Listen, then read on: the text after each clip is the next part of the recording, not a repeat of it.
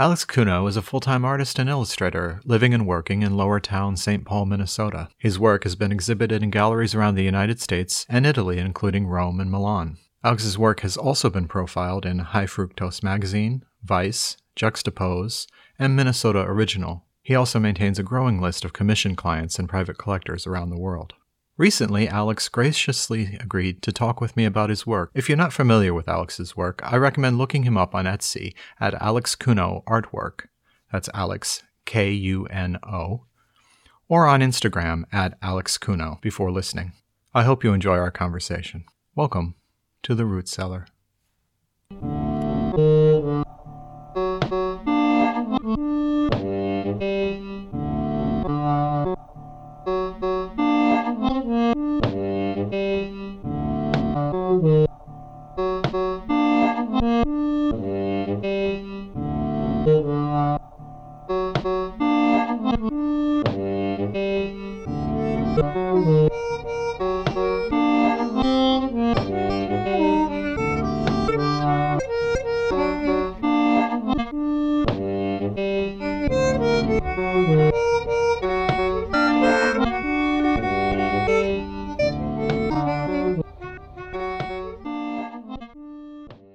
So I know there's there's periods of your work. There's the miscreants of Tiny Town.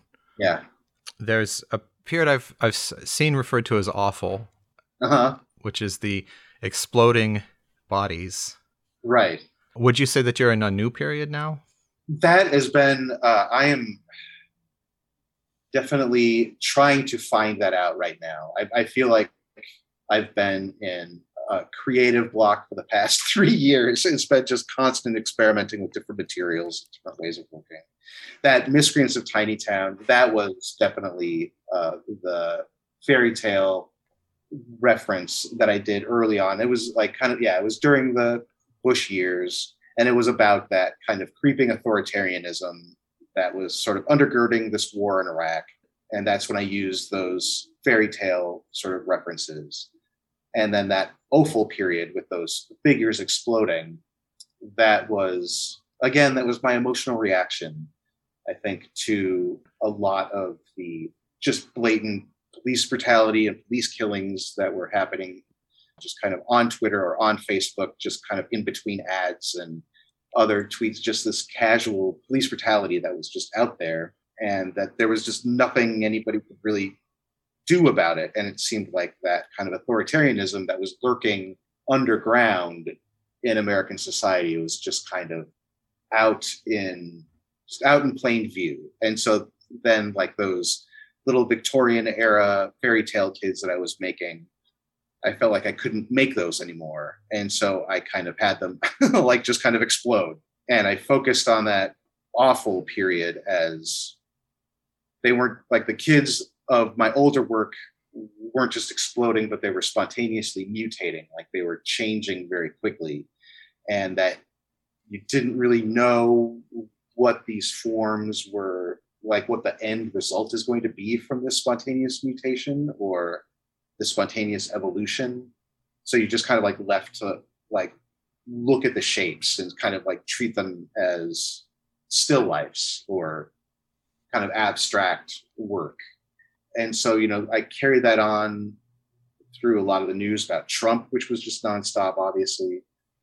And then i think i was just trying to move through that. And and and that's kind of what i'm yeah I, i'm kind of trying to find my footing now in where i want to take these stories and where i want to move this world. I think yeah because for so many years i had been working in a specific world through that tiny town series you know that world that i was working in. It had sort of its own physics its own gravity. All the figures were the same size. They were very illustrative. And i think that like now that things are we are in such a in the middle of so many different crises and that everything feels unmoored and kind of trying to find like a trying to find like a like a ground that I can kind of work from and kind of like develop a new set of of those physics that I was talking about. I think so. That's sort of where I'm at right now. So I want to come back to a couple things, and one one of them is when I'm thinking about the the explosion and the detail. I'm interested in, to me, when I look at work from Awful, some of the parts look very much like body organs. Some of the parts, though, look like plants, almost like nature or forests or or uh, mm-hmm. seaweed is is spurting out of the bodies as if they're becoming vegetation as well. Was that something that was going on for you at the time too? Some connection to nature there? Oh yeah, yeah. I mean, uh, as we're as it seems like the theme here is anxiety. it's like climate change is uh, something that I'm really invested in, and I think a lot about it. It really takes up a lot of my brain space.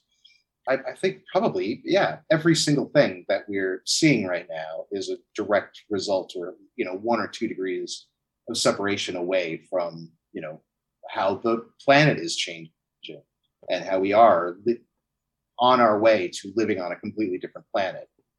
Tying that back to authoritarianism sort of exploding out of these out of this world that I was working in with those in that awful series. It's like, yeah, some of them look like body parts and some of them look like aquatic, yeah, like you said, plants or aquatic creatures.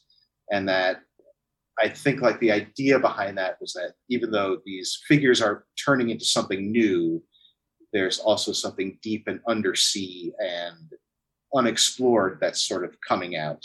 You know, when you see a tsunami or a flood or something, and then uh, it kind of unearths these old fossils and old buildings and sunken ships and all that stuff. It's just kind of like washed ashore after a flood, or like now what we're seeing in the Great Salt Lake is that's drying up, and then you see like those old homes and you know bodies and stuff like that kind of slowly coming out as the drought keeps going. Is that I think like with these exploding figures and that aquatic theme that that's sort of like here's like a kind of a leviathan that's kind of among all the other sort of foliage that's spurting out. There's something old and ancient that's being unearthed as they're changing. You grew up as an atheist. Yeah. What role did mythology play for you as a child? I think it was more of an escape. I often, I, I often tell people in interviews that I, I think where a big part of this Miscreants of Tiny Town started from was really from a point of self-deprecation that I was so obsessed with uh, like Star Wars and science fiction and things like that, where I knew more about the esoteric bounty hunters in Star Wars than I did about my own extended family and my own history. And so I wanted to create a world that was sort of made sarcastically and out of self-deprecation. But I think uh, that yeah, the mythology aspect growing up, I think it was yeah, it was absolutely an escape. Like it was a pretty turbulent uh, household, and um, a way to escape all of that was to like go into my room and draw and kind of create a world that I sort of had control over, you know, and I could kind of make up my own rules. And so I kind of took those feelings and I brought that to my current work too, where you know everything's chaotic and everything's just too big for people to understand. And so a way for me to escape that was to go into a room and draw. And so like I, kind of wound up doing that, you know, professionally. So I think that yeah, that atheistic upbringing as as glad that I you know wasn't brought up in like a rigid religious household. I do kind of wish that I was a part of like kind of a a more widespread sort of set of traditions. I mean, we celebrated Christmas and all the other holidays and everything, but I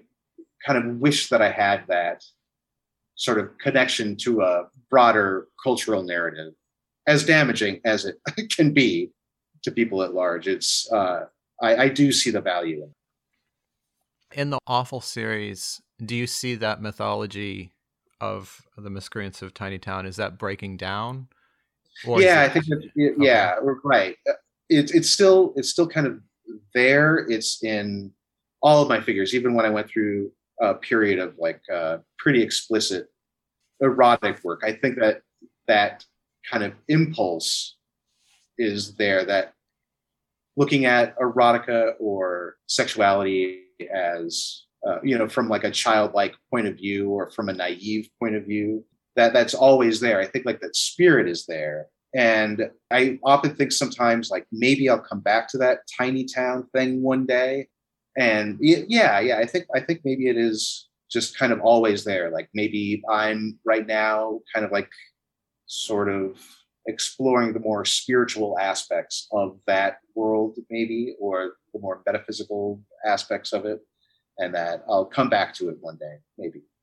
There's a real quality of vulnerability or uh, suffering intentional harm in, in some of your images. I think about Waiting for Wolves. Yeah, that was another element of that sort of awful series that I've been sort of bringing into other anatomical studies, I guess, was this idea of self destruction or self harm there's kind of like a theme running of like people sort of opening themselves up with this really calm, placid look on their face of like we're knowingly exposing ourselves to danger and sort of welcoming whatever comes. And that waiting for wolves piece is definitely kind of like that. This I tend to have like a lot of female protagonists, if you could call them that, in my paintings.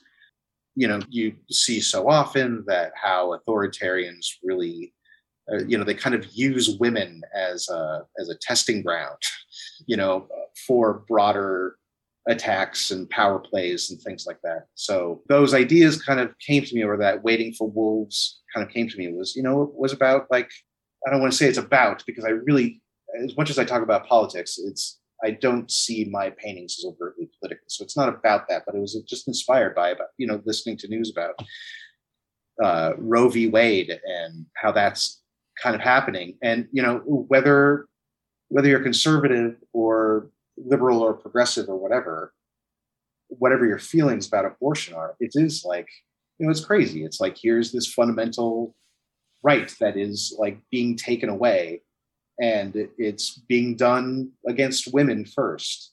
And so that just you know I, I, think that that's sort of the starting ground of where that painting came from.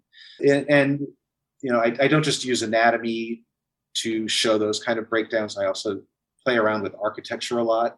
That idea of you know, when you're asking about mythology uh, you know that shining city on a hill concept has always played a part in my work too of this remote it's always been like in my earlier work that shining city on a hill was always you know this bit of architecture kind of off in the distance or off in the horizon that you're never really kind of interacting with. You're all the figures and all the action are happening in the foreground there's always like kind of a city or a temple in the background. And now in my more recent work i've been playing around with architecture as either being in ruins or they're upside down or these figures are existing inside of a building that is completely unlivable and physically impossible to exist in. And I think that that was playing a real role in some of the newer paintings that I did during this leak about Roe v. Wade, about these institutions that just are not functional and they don't really exist. You mentioned uh, listening to the news and politics instead of music while you work and so it's it's so interesting how you're transmutating that into work the or the feelings around it. Yeah in this new period i'm curious you mentioned experimenting with a lot of different mediums. Could you tell me more about that? It isn't just experimenting with different mediums but it's also uh, different techniques. And i think that's kind of where i really have tried to use the mediums to communicate the ideas and the emotions. And so, uh, you know, watercolor has a particular mood compared to oil painting. Acrylics and digital also, you know, you kind of want to use them for the content that you're trying to show in a certain way. And so I'm so I've been just trying to find a medium that I can stick with and work on for the for the long term and feel comfortable with. I I feel like whenever I make a new series of work for a show or something, and I use a particular medium, then when that show is done, then I get suddenly really frustrated and I want to try something else. And so now I am going back to acrylic painting that I kind of started with years ago. And I'm kind of repracticing acrylics after using what I had learned and teaching, like kind of reteaching myself watercolors. I, I think like during these past few years, yeah, it's been like a real um, time of experimentation for me, just technically. And so, uh, like say with watercolor, it's something that I had taken for granted using for years, but then I decided that I really wanted to like really kind of teach myself and kind of push myself technically with watercolors. And so I studied like a lot of traditional botanical illustration and and other like scientific illustration. And so I would spend like a year doing just like just constantly researching and working and sketching and doodling uh, in watercolors. And then I found that that wasn't quite scratching the itch that I wanted to. And then I decided to try oil painting for the first time since college. And that was a couple of years ago. And so I've been working on that. And then I thought, well, what's a way that I can help build my oil painting skills? Well, I'll try digital. So then I started to work uh, in painting in Photoshop. And then now that I've done a bunch of work in oil, now I'm finding myself gravitating toward acrylics now. And so that's this new thing that I'm kind of reteaching myself. So I have like a relatively small studio, but I have like a section for my watercolors and a section for my oils and a section for acrylics. And then I have a desk for my digital stuff. And I would like to just like figure out a proper way that's comfortable and intuitive for me to work, like one single medium that I can stick with for, you know, however long I'm gonna live and paint, but I, I, uh, I, haven't found it yet. So that that's that's kind of part of where the creative block is coming in. I'm just constantly looking uh, for a for a medium that kind of speaks to me personally. So I don't know. We'll see. I don't know. Do you find uh, difficulty balancing, or do you make a division between your personal work and your work for for money?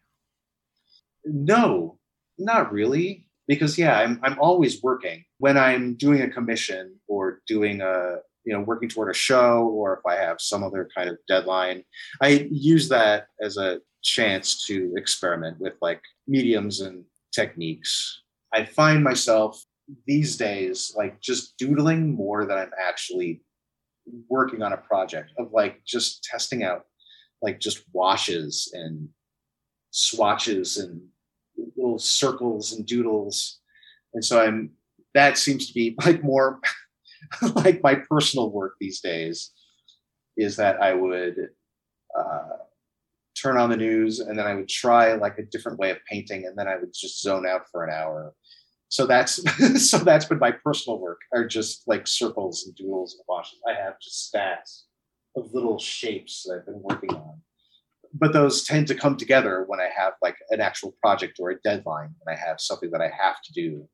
Uh, then that's kind of where that energy gets funneled into for a while. And then I'll go back to watching tutorials and making little faces and little things like that on, you know, on different surfaces. And then the next project will come up and then I'll kind of dump all my energy into that. it's, it's, oh boy, I, I really just bored myself talking about that. Oh, I'm sorry. It sounds like a interesting cycle. Uh, yeah.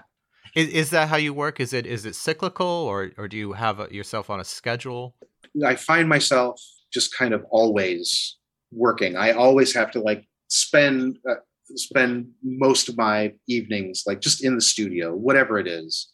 Like even after a show, I hear a lot of artists, you know, a lot of artists kind of complain about uh, depression that they get into after they work on a big project or the big deadline or a big show or something and afterwards they kind of slip into a depression and i used to do that a lot too earlier on and then i found that a way to alleviate that feeling was to just immediately start working on something else whatever it is just to keep your brain going and to give yourself a project to keep working on and then I think that kind of developed a really weird feedback loop over the years where after a show, I would immediately start doing something else.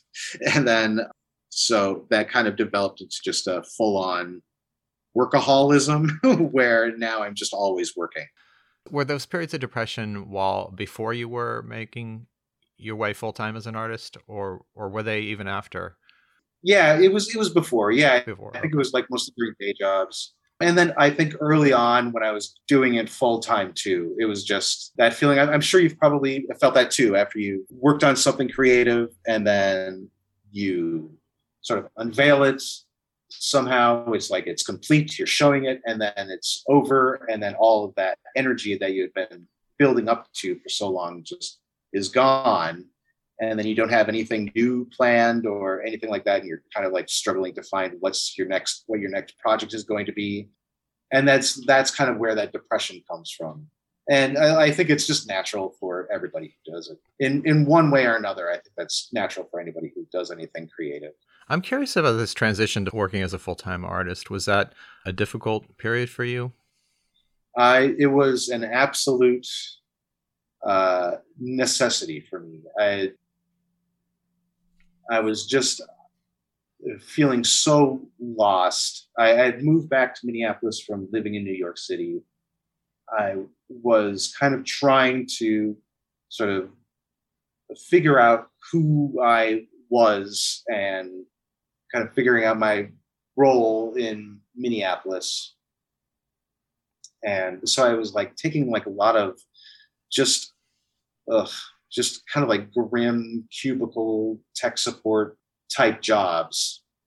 I felt that they were just taking up all my time and I would have shows periodically here and there, but I was feeling that pull that I had to that I had to focus on art or I would just go crazy. And I kind of and so I sort of spontaneous as soon as I was like starting to make just a little bit of money in the local art scene. I quit my job and uh, with no real business plan or anything like that, I just quit so I could make art full time. And then as soon as I quit, then all the sales just stopped. So I was just broke without a job. What did but, you do then? Uh, what's that? What did you do then?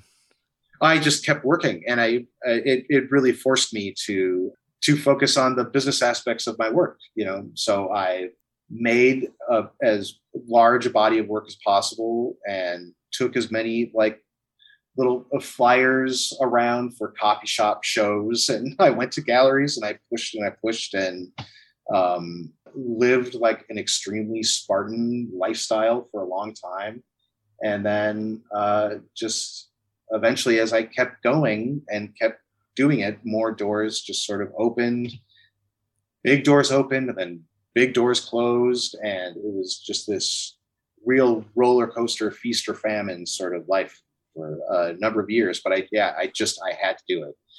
How did you feel during that, that cycle of feast and famine? Oh, I, I felt, uh, hmm. Well, during the feast times, I felt awesome, and then during the famine times, I felt terrible. I, I think like, I mean, uh, there would be so many times when I would think, uh, you know, I have no idea how I'm going to pay rent next month. I just have no idea. Just no sales are coming in. Nothing's happening. I have no idea. I, I just have no idea what's going to happen next month. I don't know where I'm going to be. I don't know what's going to happen. Nothing's coming in. And then all of a sudden, I would make like a, a $4,000 sale at the very end of the month and then that and then i would be fine you know and then I, I, was talking to another artist recently who's maybe about 10 years older than i am and he's been he's been living a life that i've always kind of admired like he's doing just he's doing just fine but also he suffers from that a lot too where when sales don't go well he just kind of collapses and then he has like these memories you know from him from from him starting out of this this dire emotional straits about what am i going to do? What's going to happen? And then as soon as the sales come in then he's just fine and happy and every, everything's okay i related to what he was saying a lot and yeah it was only over the past maybe six years that things have been even relatively steady for me. Uh, and so, but yeah, that that threat and that fear is always there. Do you feel even in the moments of that threat and fear, do, do you find yourself thinking about the day job or do you or do you? The only time is like, you know, I I miss having that structure of, you know, I, I I miss just handing in a W two instead of like spending a week going through all my finances and all my expenses.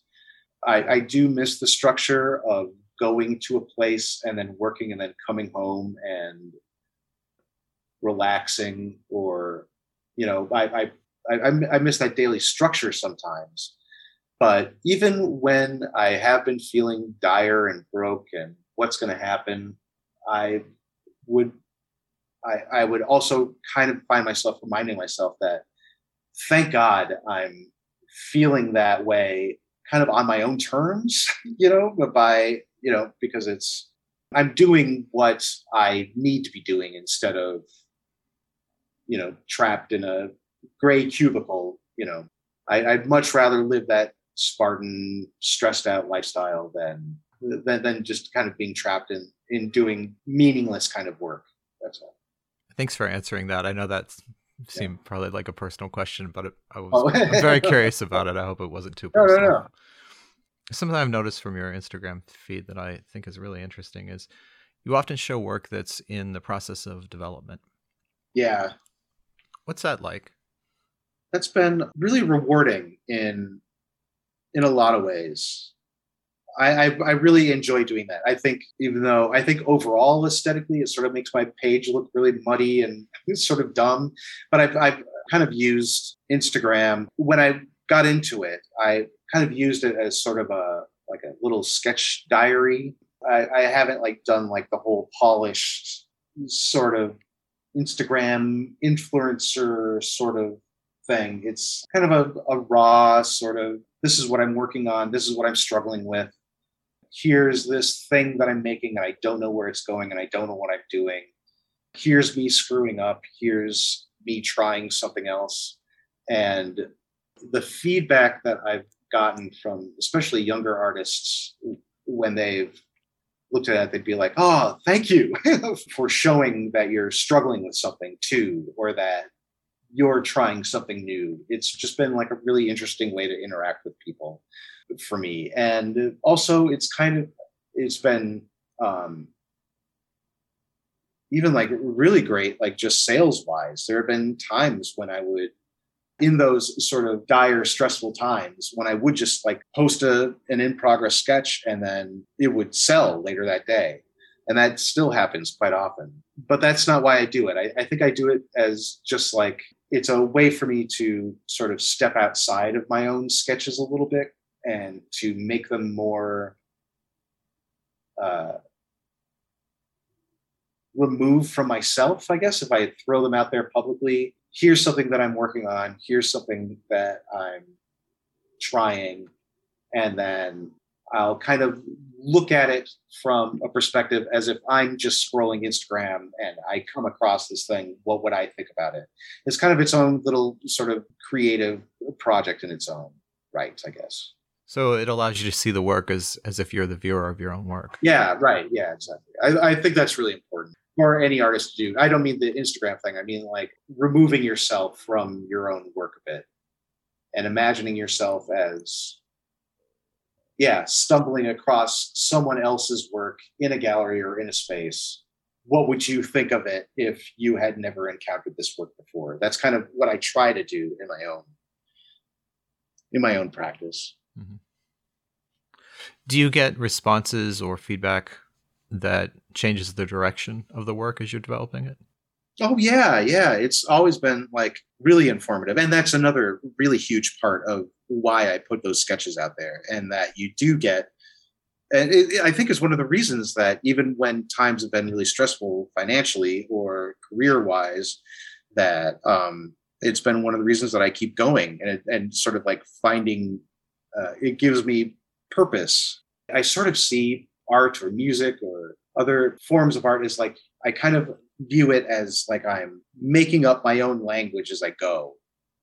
And when someone sees what I'm making and they kind of like understand my own language and that they're able to like speak speak it back in a way by either like adding on to it or like coming up with their own interpretations of what they're seeing and where they think it's going or where they think the narrative is going or what they would change or if they would come up with like either like a critique or criticism or if they point out a fault then they're sort of participating in that language. And there's like a conversation that's not that's like beyond just typing things out on a keyboard that's uh, really interesting and really rewarding.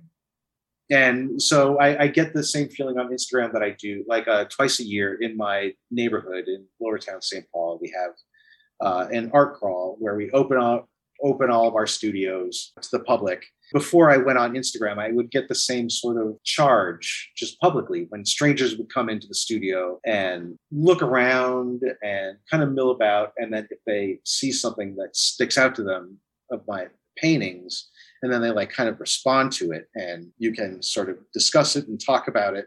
Seeing that look of recognition on people's faces like oh this feels familiar i don't know why i don't know how but this like I uh, relate to this in a really particular specific way. That's just a um, it's a great feeling. When you participate in uh, gallery shows, do you interact a lot with the other artists? Uh, absolutely. I'm really kind of a, a shut in and uh, an introvert mm-hmm. when I work. And since I work all the time, I'm always home all the time. And it's been difficult to go out to my own shows sometimes because I usually have another deadline or another project. But those periodic shows are always really uh, great as a time for me to sort of force myself to be extroverted, I guess, and to kind of put myself out there. But a lot of the local artists that I talk to and engage with, they're also like kind of art supply technique nerds. and so it's been great to have those kinds of art nerdy sort of conversations. I've loved all the artists that I've worked with in different shows. Yeah, they're great. They're all great people. So, how do you know when one of your pieces is complete? Uh, I, I, I've never really, I, I never know that. There, there's like that, you know, what is that cliche? Like, uh, our work is never finished; it's always abandoned, or whatever. like, I just kind of, I, I, I kind of make that comment a lot in Instagram of like saying, well, I've stopped working on this. I've decided to stop working on it. That there have been uh, times when I think, like, because I do have such an intuitive impulse about my work, that I think, I think it's kind of like one of the failings of my work and something that I'd like to change is that I feel like when the emotion is gone or when I've gotten the image on there enough, then I feel like I've expressed what I needed to express, and then I'll move on to something else. That I I try to I I tend to work way faster than I would like to. I would I would like to be able to uh, spend much more time on something and sort of refine it more. I think when I kind of snap out of it, and I think when I kind of get bored working on it, I think that's kind of when I just sort of find myself going, okay, all right. you know, when I when I finish that gardening period of when you're filling in the shapes and filling in the colors and rounding it out, that's usually when I find myself going, okay, I'm done. I'm I'm it's it's out of me now. It's it's it's on a panel. It's on a piece of paper. It's it's it's as done as it's going to be. Uh, that, that's kind of how i feel about it. But i'd like i'd really like to sort of sit with my work more and I, would like the opportunity to you know spend several months on a piece or a year and focus on one thing. That that's been kind of an ongoing fantasy of mine and maybe one day that'll happen after you've decided that the work is done when you go back and revisit the work you know look at it later how do you feel there have been times when I look back at my older things and I remember how stressed out I was while I was making it. And sometimes that comes across visually, but then other times there have been times when I look at my older work and feel like it's in some ways a lot more advanced than the stuff that I'm doing now is. I can't necessarily put my finger on why. And maybe it was because I was really stressed out that I, while I was making it, that something came through out of it. I'm, I'm not really sure. But oftentimes when I look at my older work, I it, I do get that feeling of like somebody else made that, somebody else at a different time, under different circumstances, made that. And then, like, I think maybe one of the reasons why I why I'm getting back into acrylics is that I look at some of my work from 20 like 2009 2008 and i kind of remember that feeling of enjoying the immediacy of working that way. And i like i kind of liked that artist's work back in 2009 i kind of like that. I kind of like what was done there. And so i might you know try to take what the me from 2009 did if that makes any sense. Yeah. D- can you connect with the you from 2009 can you really put yourself back in your own shoes? Or is it yeah i um I prefer not to. like, I, I think uh, I, I, can, but yeah, it was a very, very different. Uh, it was a different person who made that stuff. So one thing that I think working a long time has sort of taught me is that I, I kind of feel like creativity or artwork like that. I've kind of learned that it's sort of like a like a fingerprint. Everybody has it when and they have their own particular aesthetic and their own sense of creativity, however that manifests. If it's like just how you dress or how you where you like to eat, or if you're into architecture or writing or music, it's like you have like a perspective and you have a you have that. I don't want to say spark. I, I'm not sure what it is, but you have like a, a creative sense when you're born and you have like your own individual creative fingerprints that you have then that doesn't change. It just kind of gets bigger as your finger gets bigger. So i feel like a lot of the work and themes that i've done you know like back in 2008 2009 i still find myself coming back to them. And i'm kind of like shocked. Like when i do see like another person made that stuff i still look at that old work and think, or you know, I'm like always kind of surprised, like, oh, that guy is doing the same thing that I'm doing. That's weird. And that uh, there have been so many elements, like back in high school, you know, looking at artwork that I did back in high school or even junior high, as a as a kid, when I'm doodling as a kid, that there's still like little strains of that that I'm doing now. I think everybody has that in some capacity. There would have to be.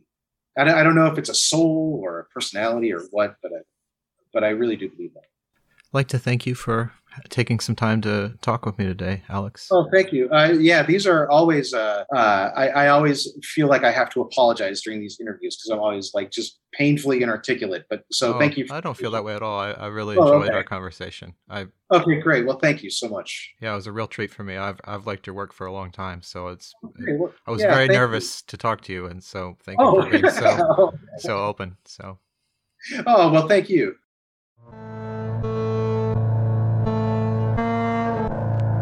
Do you feel like you're missing out? Well, I hate to tell you, but you are. Not all of our interviews are put up on Spotify or Apple Podcasts. To get the complete picture of all of our interviews, please join us at therootcellar.substack.com.